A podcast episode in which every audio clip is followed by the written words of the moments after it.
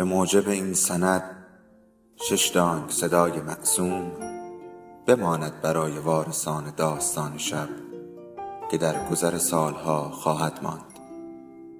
ارادتمند داستان شب.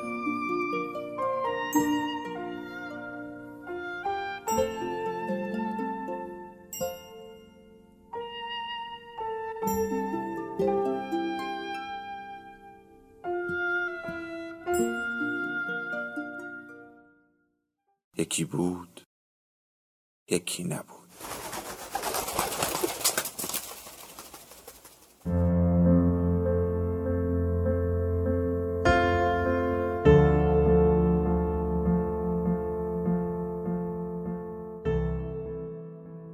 بنبست امیرافشار نویسنده و خانش مرتزا قدیمی.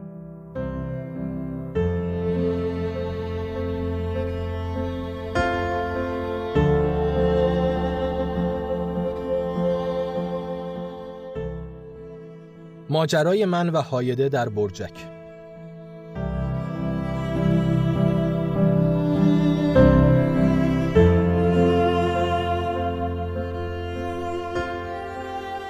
چه کار سختی است بالا رفتن از پله های برجک با اسلحه روی دوش؟ فرقی هم نمی کند چه فصلی از سال باشد. زمستان یا تابستان که هر یک در آن اتاقک فلزی سردتر یا گرمتر می شود آنقدر که تا پایان دو ساعت آن بالا بودن به زمین و زمان فوش بدهی. بیشتر وقتی که نگهبان بعد از تو که باید پست را تحویل بگیرد کمی دیرتر پیدایش شود. زمستان که باشد هر تعداد کلاه پشمی زیرا آن کلاه فلزی به سرت کرده باشی باز هم گوشهایت یخ می‌زند و انگشت ها هم بیحس می‌شوند مثل همه جاهای دیگر بدن جوری که احساس کنی وجود ندارند. تابستان که میآید باور نمی کنی این همه گرما چطور در ادامه آن فصل قرار گرفته است. همه جای بدنت داغ می شود و چکه های عرق به آن قدری که بتواند یک قاشق مربا خوری را پر کند برای خودشان لیز می‌خورند از هر جا. ماجرای نگهبانی اما برای مهرداد تفاوت داشت که عاشق بود. نه زمستان گله می‌کرد در آن سرما و نه تابستان مثل ما قر می‌زد. وقتی عکس مجده نامزدش همیشه توی جیب لباس یا اوورکوتش بود. وقتی میپرسیدیم تو سردت یا گرمت نمی‌شود یا چرا از نگهبانی اعصاب خورد نیستی عکس مجده را در می آورد و با ابرو نشانش می‌داد. بعد می‌گفت به خاطر این هر وقت نگاهش می‌کنم نه متوجه سرما می‌شوم و نه گرما. ما که نه نامزدی داشتیم و نه کسی که بتواند بعدا نامزد شود از پیشنهاد مهرداد برای گذاشتن یک عکس در جیبمان استقبال کردیم. شاید که بتوانیم روزها و شبهای ناگوار برجک را تحمل کنیم. ناگوار را محمود که از دانشگاه انصراف داده بود به کار می برد برای نگهبانی. وگرنه ما را چه به ناگوار ما چیزهای دیگری می گفتیم مثلا مهرداد که مطمئن بود ماجرا می‌تواند مفید باشد. وقتی رفت مرخصی برای هر کداممان یک عکس از خواننده ها و هنرپیشه های قبل انقلاب یا خارجی از آرشیو مجلات زن روز دایش کنده بود و برایمان آورد. به اسقر گوگوش افتاد به رضا بسنتی فیلم شعله به محمود همیرا و به من هم هایده. واقعا جواب داد ایده مهرداد البته نه اینکه ماجرای نگهبانی کاملا آسان شد اما حالا با وجود گوگوش و بسنتی و همیرا و هایده قابل تحمل شده بود. برای من که شده بود. برای باقی بچه ها هم. برای من بیشتر.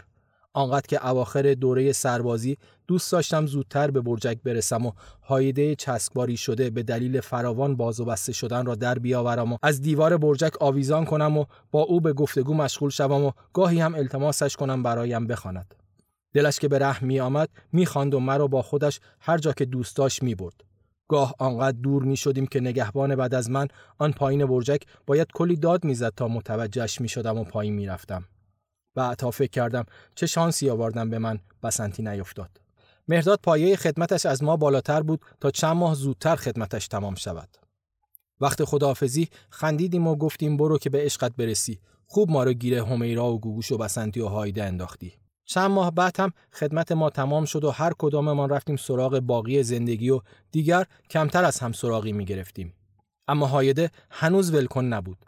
من که چندین ماه به دیدن هر روز و چند ساعتش عادت کرده بودم حالا هر جا عکسی از او می‌دیدم میخریدم پارهش می‌کردم و یا یادگاری می‌گرفتم تا آرشیو متنوعی از عکسهای هایده داشته باشم آنقدر که سر کار در تراشکاری رازمیک دستلا موری هایده یا گاهی هم آقا مرتزا هایده صدا می‌کردند سی دی سال 68 وقتی هایده مرد تا دو هفته از خانه بیرون نرفتم و تراشکاری را هم ول کردم چند سال طول کشید تا یادم رفت. نرفت. ادایش را درآوردم که رفته. نمی‌شد. هر جا می‌رفتم بود. هر جا. صدایش هم. جواد یساری هم میگذاشتم صدای هایده میشنیدم. یک بار توی تاکسی راننده آهنگران گذاشته بود. گفتم هایده است. دعوایمان شد. اما یک روز بالاخره دعوایم شد با خودش و گفتم جان مادرت بیخیال ما شو. گریه کرد و رفت. رفت و دیگر برنگشت تا برای همیشه دلتنگش شوم. مثل مهداد که دلتنگ مژده نامزدش شده بود وقتی سیگار به دست توی پارک شهر دیدمش سالها بعد او مرا شناخت نابود شده بود خدمتش که تمام شده بود و بعد می‌روند و آماده می‌شوند برای عقد و مراسم و اینها مژده می‌زند زیر همه چیز و با یکی از بچه های محل می‌رود و دیگر بر نمیگردد. سیگار نصفش را انداخت زمین و دست کرد از جیبش عکس مژده را درآورد و نشانم داد و گفت اینهاش. بعد گفت داری یه پول نهار بدی؟ چند روز نهار نخوردم.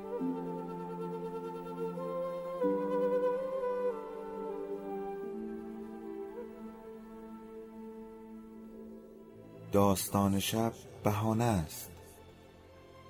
برای با هم بودن دور هم نشستن شنیده شدن.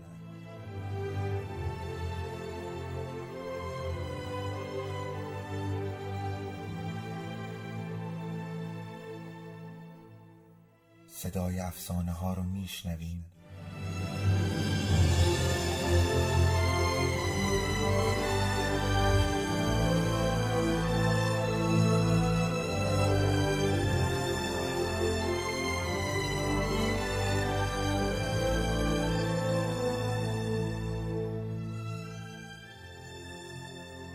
下辈子我再。